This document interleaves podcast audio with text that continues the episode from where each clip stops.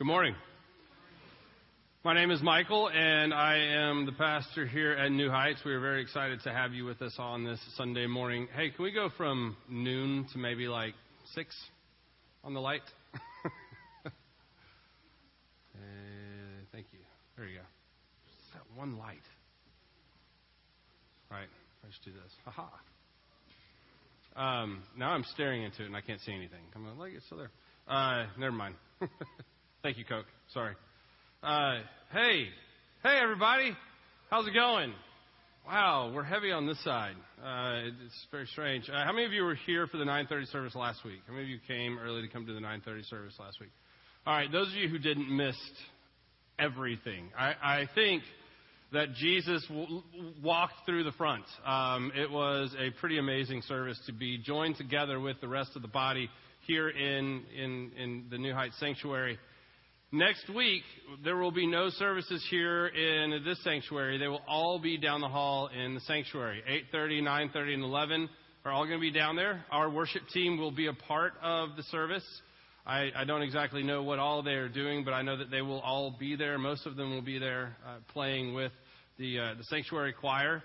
I, I will have a role. I have no idea what I will be doing, but I'll be there as well. We're the, the final day, final Sunday of our celebration, 20th uh, anniversary celebration of being here on this campus, this Basse Road campus, and we will celebrate together as one body in the sanctuary, and then apparently there are cupcakes uh, to be served in between uh, the, the 9:30 and 11 services. So there you go. That's what's going on next week. So don't show up here and say I didn't tell you because I just did. We have been walking through this series, this 20th anniversary series, and we've been focusing on really, we've been looking back at the past and seeing the men and women and, and talking about the things that happened that led us to, here to this campus. The people of Travis Park, United Methodist Church, who were living here, the outskirts of town, Alamo Heights, 100 years ago, was the outskirts of town. And, and there was a lot of young families with children, and they decided to start a little program that would have Sunday school and different things to take care of the families around this community. That led to Alamo Heights United Methodist Church, which built on Broadway and was, and was there for 80 something years. But then a time came when they were growing and they had a lot of young families and a lot of kids, and so they made the decision to risk a whole lot and to come to this campus on Basse Road. It was for the kids. It was so that they could have adequate space to really train and lead and shepherd the children of our community, one of which was my wife. Now, today, down the hall, Reed Mitnitsky is preaching. He is David Mitnitsky's youngest son. He's a student at University of Texas right now, but he has seen the light and he is applying to grad school somewhere else.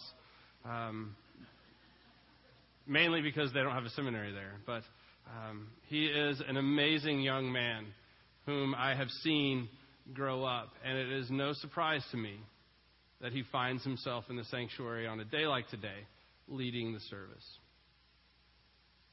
It's because of Pam and David. It's, well, let me tell you about, a story about two other people that, that will maybe help tell it. Um, Pearl and Paul. Pearl and Paul Collins. They were uh, two people who were very influential on this service. They never knew this church existed. They never knew about New Heights. They never knew that I would become a pastor. They were my grandparents, my mom's side of the family, Pearl and Paul. I knew him as grandmother. That's right, we had to call her grandmother. Yes, grandmother. Um, and granddaddy. Granddaddy was this amazing man whom I've actually preached about in here from time to time. But one of the things that he, uh, he did for me was he taught me about humor. He was a really funny guy. And he had a, an amazing way to tell stories and to tell funny stories over and over again. You might have heard it before, but it was still really funny. He passed that on to me.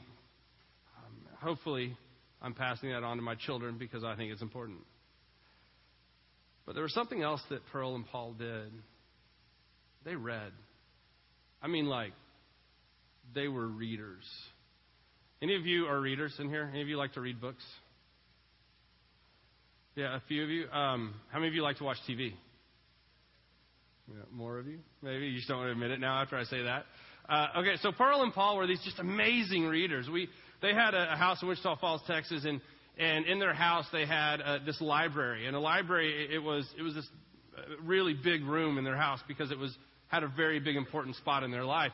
From floor to ceiling, these just complete wall of books. Just amazing collection of books they had. And the thing about it was, they weren't one of those couples who had a library in their house to tell people of the world that they were A, wealthy enough to have a library in their house, and B, smart enough to have a lot of books on the wall. They read every one of those books. A book didn't go into Granddaddy's library unless he had read it. And so he had read just an amazing amount of books. I remember um, most Saturday mornings when we would stay with my grandparents, we would wake up in the morning.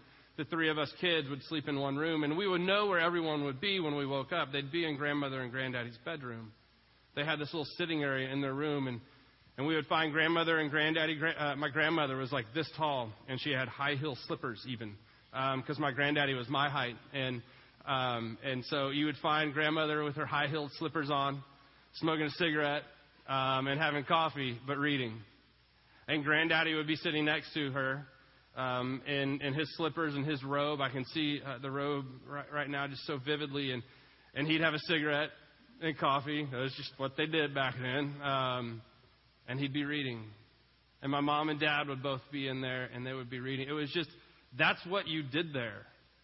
Like, I know they had a TV, but I'm not really sure where it was. Um, because it was all about reading and discovery and immersing yourself in, in, in adventures, in knowledge, whatever. My mom grew up with that. And so she was a really big reader too. She loved to read. She was an English major in college and went on to get a master's in English. She became a Latin teacher. Latin, like, you know, that's going places, right? Um, she, she read so much, and, and, and language was such an important part of our family that if you lived in the Crocker household, you would know a lot of things, but one of the things you would know for certain was how to correctly speak. She was very clear about the ways that you speak and the ways that you do not speak. She was very clear about how you use grammar, the correct way to use grammar. It was as if we had an English teacher living in our house because we did. And it was just you would turn your papers into her before you would then turn them into the teacher, which was great on one hand, but on the other hand, she usually was a little bit more precise in her grading than the teacher would be later.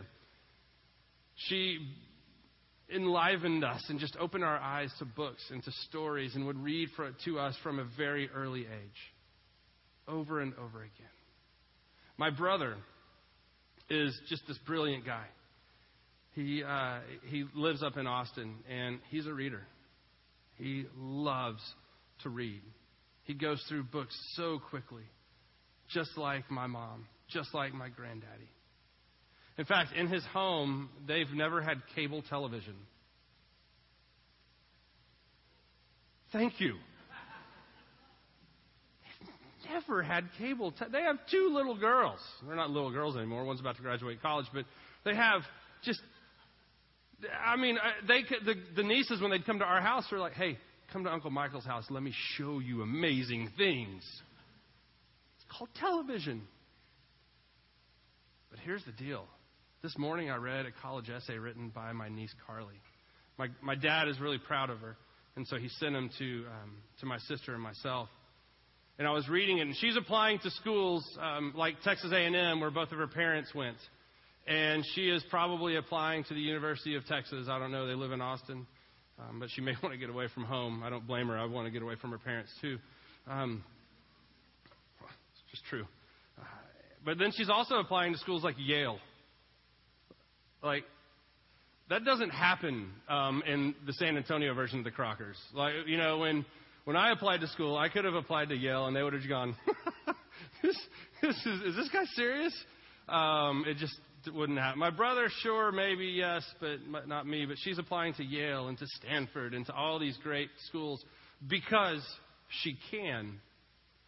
And so I'm reading her essay this morning, and it talks about her love of books. It talks about from an early age how she just immersed herself in books and, and what it led to and the different stories. And when she got into junior high and she started and they started having to read books and her friends had this deep hatred of books because you're being forced to read now. And she's like, I just don't understand that. And it was beautifully written. Um, she was she is much smarter than I, um, using words that I was like, what? Wait, what does that mean? Uh, I have to look that up. And just a great story. But what I saw there, I remembered uh, there's this one story that she didn't use, but I remember I think she was in first grade, and she go, her class goes to the library, and all the little kids go to the first grade books, and she goes over to the fifth grade aisle and picks up this book on China. Why? Because her grandparents were there, and she wanted to research and learn about China so that she could have a conversation with them about China when they got home. And the teacher said, the librarian goes, Oh, no, no, no, no. You shouldn't be over here. You should be down here in this level. And Carly just looked at her and she's like, No, I'm good. um, and the teacher came up and she goes, Oh, she's fine. But this love of books and this whole thing, it comes from her father, which came from his mother, which came from her father. You can just see that it was passed down from generation to generation to generation. Me, if you've ever talked to Cor- Corbin for any length of time, he's going to say something funny because he's pretty funny. They are smart. People like us. Um, that was kind of funny. No? Seriously, 11 o'clock, y'all are killing me today. They're the smart crockers. We're the ones everyone likes. Does that make it better? My parents listen to these sermons and I'm saying these jokes, and you should be laughing about this because I'm going to hear about it later. My dad's going to be like, You're right. Um, we do all like you better. Uh, so it's because they've just taught it to them time and time again. It's just who they are. We, as this body of Alamo Heights, we, as this family of Alamo Heights, we're about children. From the beginning of our community, it was about children. And what is it about them? Yeah, they're important. Yes, they are going to be the future. I believe the children are their future. Nobody? Thank you, Ryan Jacobson. I mean, I, yes, I'm going to drop my microphone and just walk off until somebody does something. Teach them well and let them lead the way. All the beauty they possess inside. In the book of Deuteronomy, chapter 6, it is something that you have heard of multiple times in here. Deuteronomy 6, starting at verse 4. It is called the Shema. You should know it. We did it at 9:30 last week. Daryl has a song about it. We do it periodically in here. They do it in the sanctuary all the time. Jesus would have done this at least 3 times a day every day of his life. He would have recited these words. He would have recited what it means to be a child of God. He would have reminded himself that it is not just about him, that is there a bigger kingdom picture going on. They say every time you say the Shema, it is as if you are being reborn again into the sonship or the daughterhood that you possess. You are being reminded of who you truly are. In Deuteronomy 6, 4 through 9, Hear, O Israel, the Lord our God, the Lord is one. Love the Lord your God with all your heart, all your might, all your strength. These commandments that I give you today are to be on your hearts. Impress them on your children. Talk about them when you sit at home and when you walk along the road, when you lie down and when you get up. Tie them as symbols on your hands and bind them on your foreheads. Write them on the door frames of your houses and your gates. These are the words of the Lord. Thanks be to God. In my version of this scripture, when it talks about the children, it says again and again. Tell them to your children again and again. Never stop telling your children who they are. If our community is anything over the last few years, we have been beating into all of us the idea that we are sons and daughters of God, that we matter. From the very beginning of our story in Deuteronomy, God told us here's who you are. Remember this and teach it to your children over and over and over and over so that when they really need to understand who they are, they know. They know. It just comes naturally to their very core. There's a wise guy, and his name is Dr. Daryl Lord Smith. And recently, we were filming um, the rest of the video curriculum for the bridge class. Uh, we did this on Thursday and I just quoted him. I just quoted Daryl back to him. Like he's reached the level now that people are quoting him. Like I, I don't remember who said it, but there was somebody who said this. Daryl's like, "That was me," and I'm like, "Oh, this is awkward." Um, but it, he said essentially, we were talking about faith, and, and like the Hebrew life, faith isn't something they like just they have to leave to believe. Faith is something of who they are. It's if you talk about a like Jesus, you wouldn't say, "Hey Jesus, how's your faith life going?" You ever been asked that question by somebody? "Hey, how's your faith life going? How's your walk going? You having quiet time? Are you? Are you? You praying? You going to church? You worshiping a little bit? How's your faith life going? It's going okay?" Nobody would ever walk up to Jesus and go, "Hey Jesus, how's your faith life going?" That would just be a question that he could not comprehend. How's, how's my faith life going? What are you talking about? My life is. Uh, the Hebrew mind, the Jewish mind would, would think in those ways. Why? Because from the time that they are very young, the story is told over and over and over and over again. We once were slaves, but we no longer are because God moves. From their very beginning, they know that they are sons and daughters.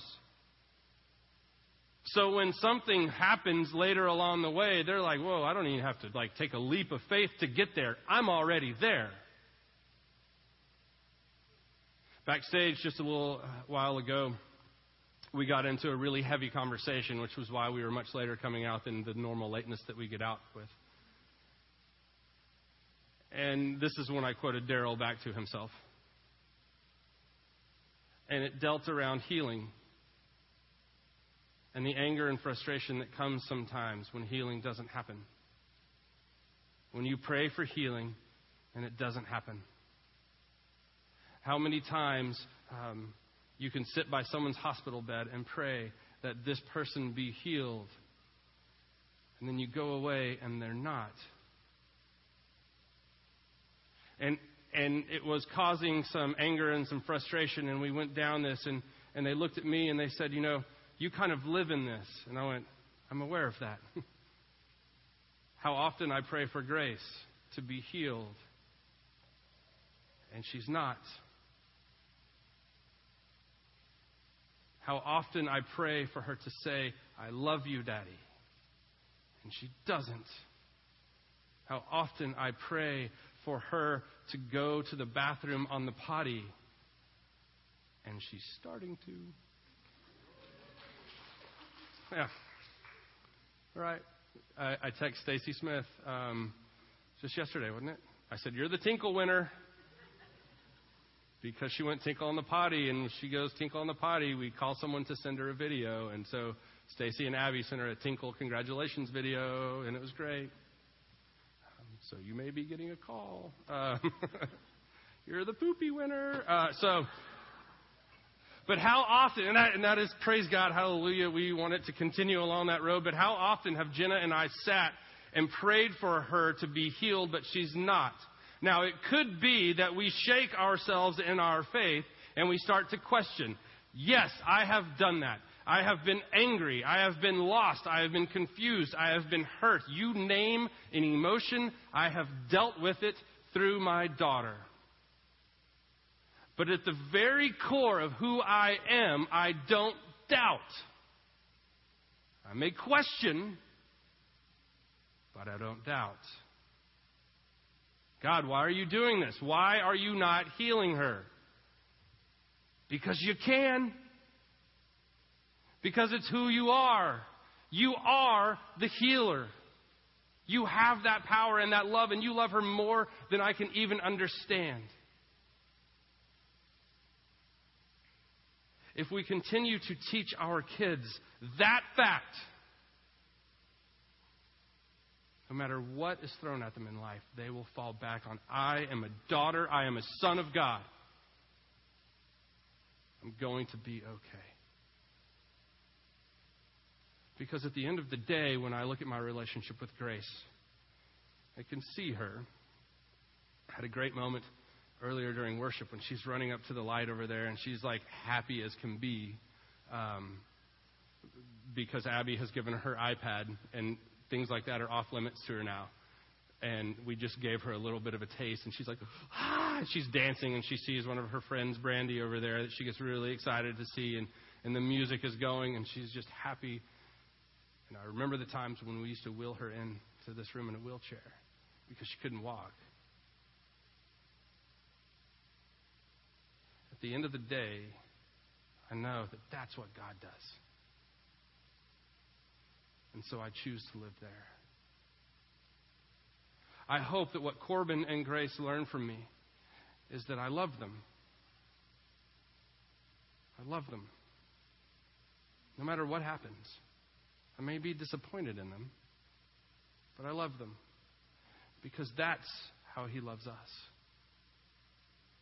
I picked this up from Daryl, by the way. I think I did. I'm learning a lot from Daryl. It's it's great. Uh, you could learn a lot from a guy in a tight T-shirt. Uh,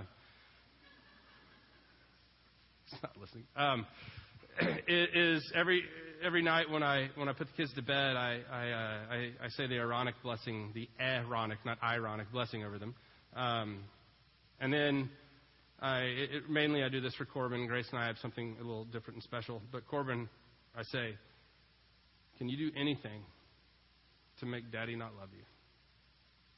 No, sir. Can you do anything to make God stop loving you? No, sir. All right. I love you. Good night. If our kids knew that, look, I didn't invent that. That guy did. Carrot Top. If our kids knew that,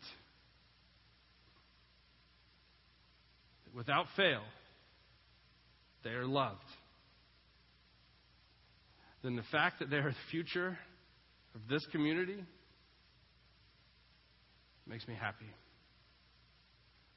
Because they're going to tell their kids and the kids of this community the same thing. No matter what happens, you are loved.